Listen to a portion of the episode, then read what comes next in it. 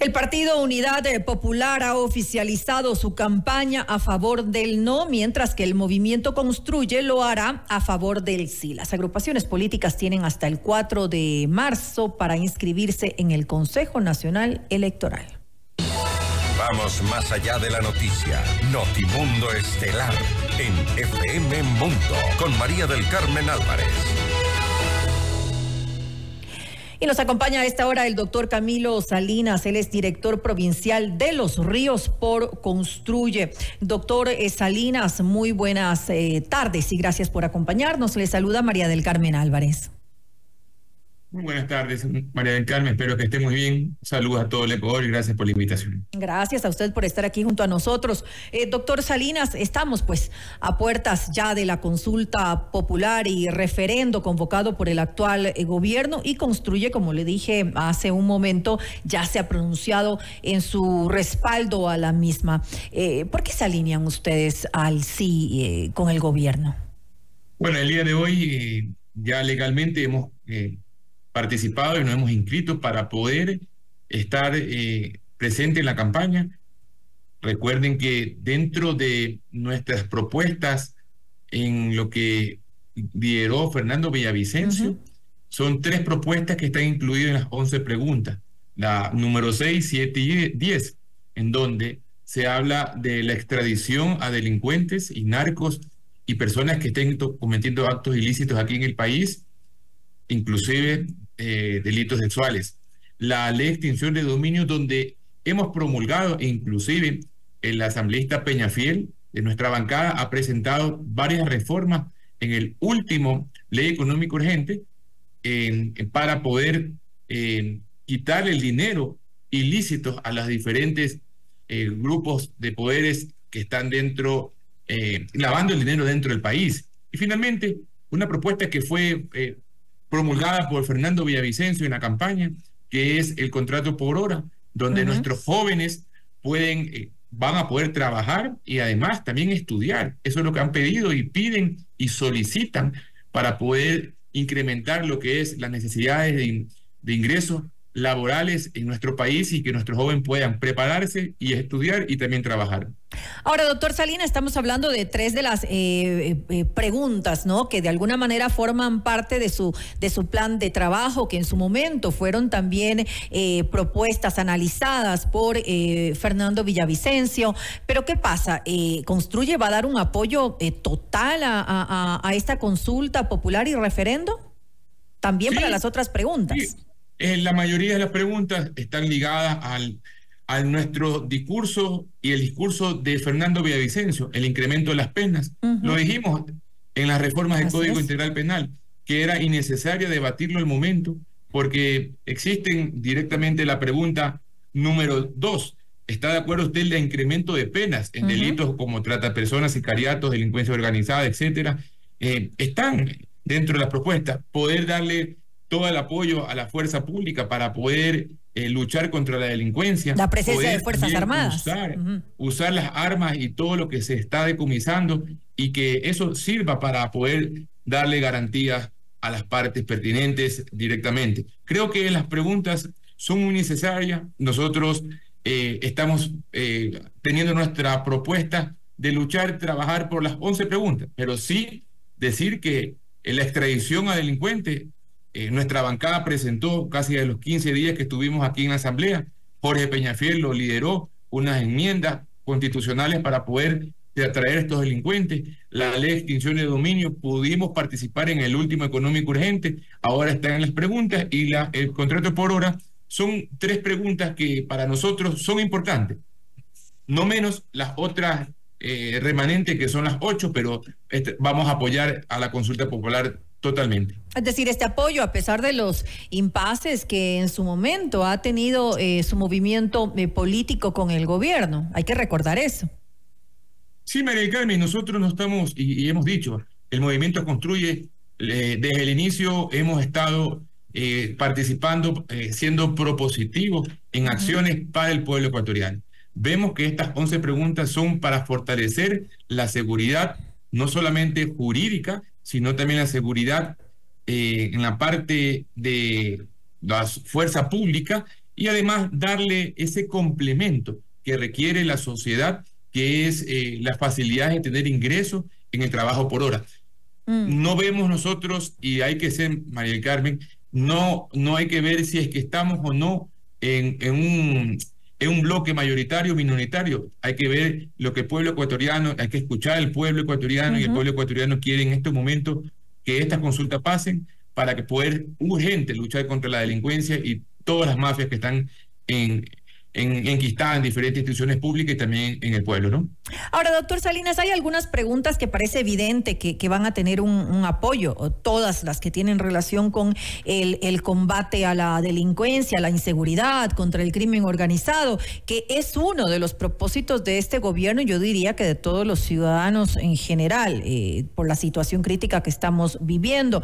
Eh, sin embargo, hay otros, usted ha mencionado eh, uno de ellos que ya generan discrepancias. Ese, el del trabajo, por ejemplo, eh, por horas, que, que, de alguna manera ya hay quienes se han eh, pronunciado. Lo, lo, decía también al inicio de esta entrevista, Unidad Popular eh, está a favor del no, pero a favor del no específicamente en dos de las preguntas. Una de esas es esta, la que tiene relación con, em, con el trabajo por horas. ¿Qué decir ante esto? Porque ellos hablan de precarización laboral en este punto.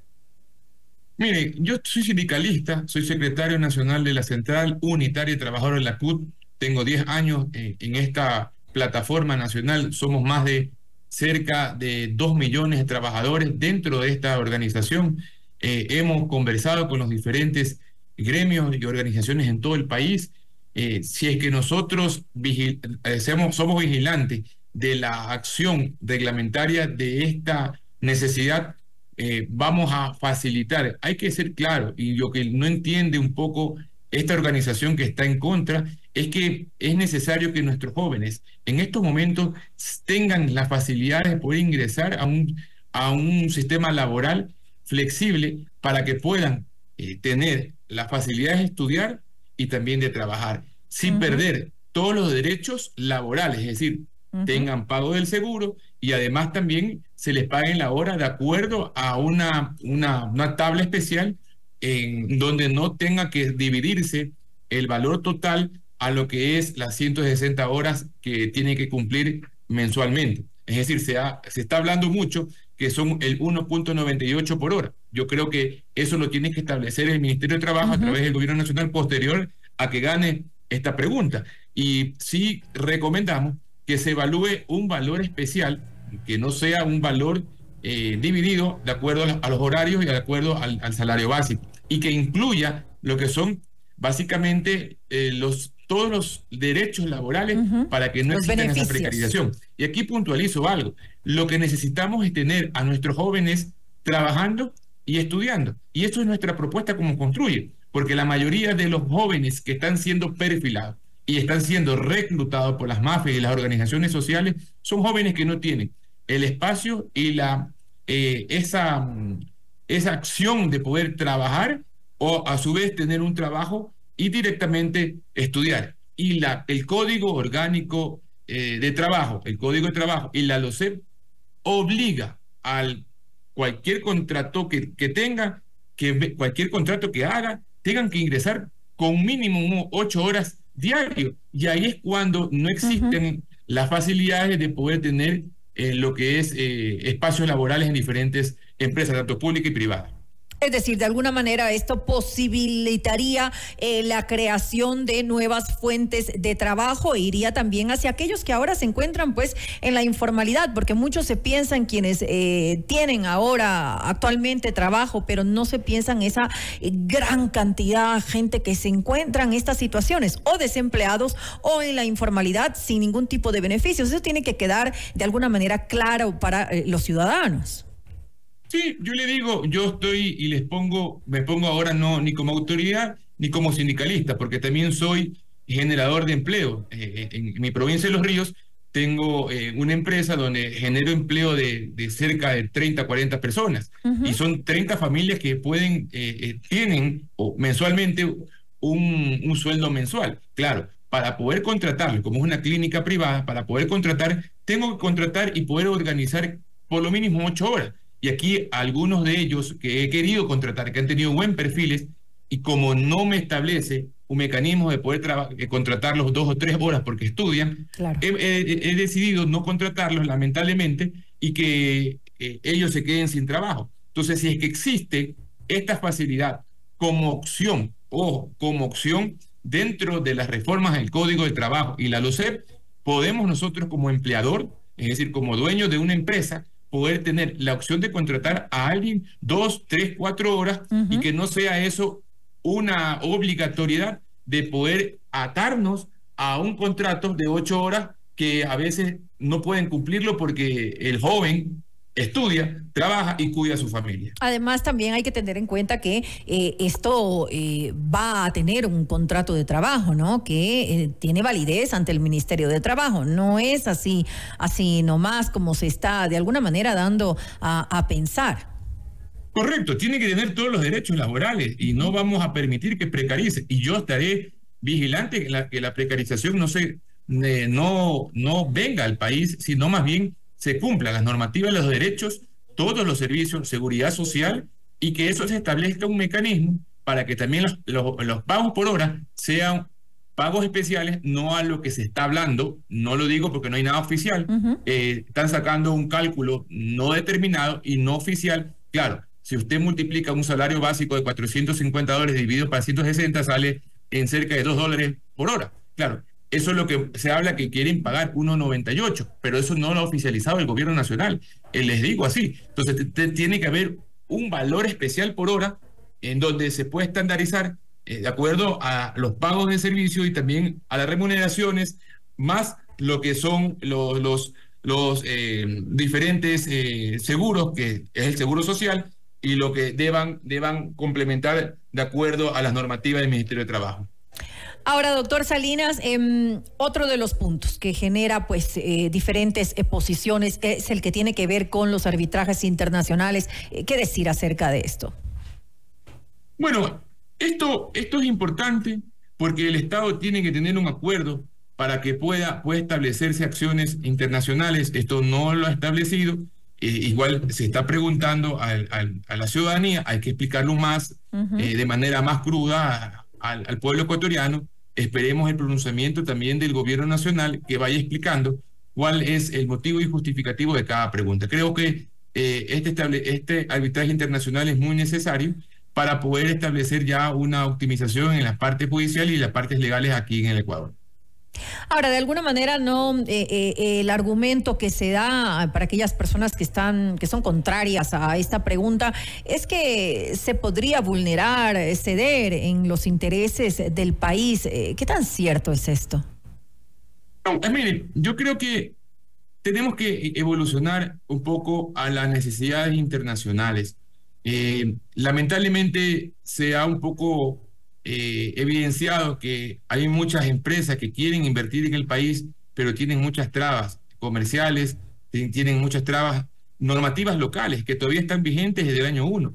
Yo creo que con esta pregunta se podrá tener una inversión eh, con mayor facilidad, va a venir este, inversión extranjera, puede, podemos tener espacios contractuales y además un, un espacio comercial eh, teniendo en cuenta que existen ya algunos puertos que están evolucionando. Vea, el DP World en, en Pozora es un puerto internacional donde está evolucionando y que muchos de estos, eh, muchos inversionistas quieren ya venir acá a tener un espacio, pero eh, tienen un impedimento porque no está abierto el arbitraje internacional. Claro. Creo yo que es muy necesario. Eso genera dudas. Y, eso es lo que tenemos que hacer. Eso daría mayor seguridad a quienes quisieran venir a invertir a nuestro país. Eh, eh, es un mensaje, es un mensaje muy profundo para que puedan venir a invertir. Y ya hay muchos, les digo, hay muchas empresas internacionales que ya están solamente poniendo la pregunta a, a, que el, el Ecuador decida ya están queriendo invertir y quieren ya ingresar al país y están en estos momentos evaluando dónde ya crear una empresa ya física o construir ya diferentes eh, espacios de fábrica para poder almacenar todo lo que quieran traer aquí en el país. Vea el mensaje, eso es importante.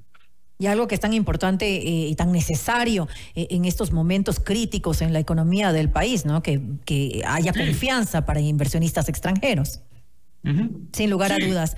Y le digo, María Carmen, le digo, por ejemplo, porque en el sector de Pozorja, Data Pozorja, eh, en ese sector, solamente en estos últimos 15 días, le hablo porque tengo muchos dirigentes que, que, tienen espacio, ya están siendo visitados por muchas empresas internacionales que quieren comprar ya terrenos en ese sector para poder ya venir a invertir en bodegas porque está cerca de, del, del de em, DP World, que es el, el puerto de aguas profundas, uno de los principales que tiene el país y donde todo el mundo está mirando dónde llegar con los barcos de alto calado, ¿no?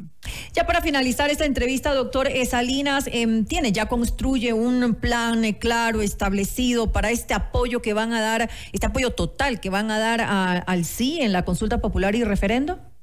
Sí, nosotros ya como movimiento hemos establecido las líneas comunicacionales, como la ha visto, nuestro discurso va a ser sí, sí, sí, eh, a toda la consulta popular, pero principalmente lo que promulgó el presidente Fernando Villavicencio, nuestro candidato, que lo dijo en campaña y que, bueno, es muy importante decirlo. Eh, se da este, este lanzamiento o esta inscripción como movimiento construye en el CNE en el momento donde ya está en, en, este rato la audiencia de formulación de cargo de las personas mm. involucradas. Eso a nosotros los, nos, nos llena por lo menos de aliciente después de ese eh, catástrofe que nos pasó, que nos quitaron a nuestro líder. Creo que eh, vamos por buen camino. Son 11 preguntas que va a ayudar al país en el tema de seguridad, en el tema de, de, un, de, de una acción para poder fortalecer la fuerza pública, en generar empleo, que es nuestra propuesta, y que también vengan el inversionista internacional a poder creer en el país y podemos tener una, una dinámica y un capital que sea ya un, un flujo capital de dinero limpio del pueblo ecuatoriano, del empresario, del comerciante, no ese dinero que está circulando, que son cerca de 10 mil millones de dólares de dinero criminal que circula en el país, que, que, que, que son de pocos. Hay mucha gente que quiere eh, trabajar y este es el momento donde puede ser estas consultas populares ayudar al pueblo ecuatoriano. Me quedo entonces con eso. Le quiero agradecer al doctor Camilo Salinas, director provincial de Los Ríos, por Construye, por habernos acompañado en este espacio. Muchas gracias. Buenas noches a usted. A usted, muy buena noche.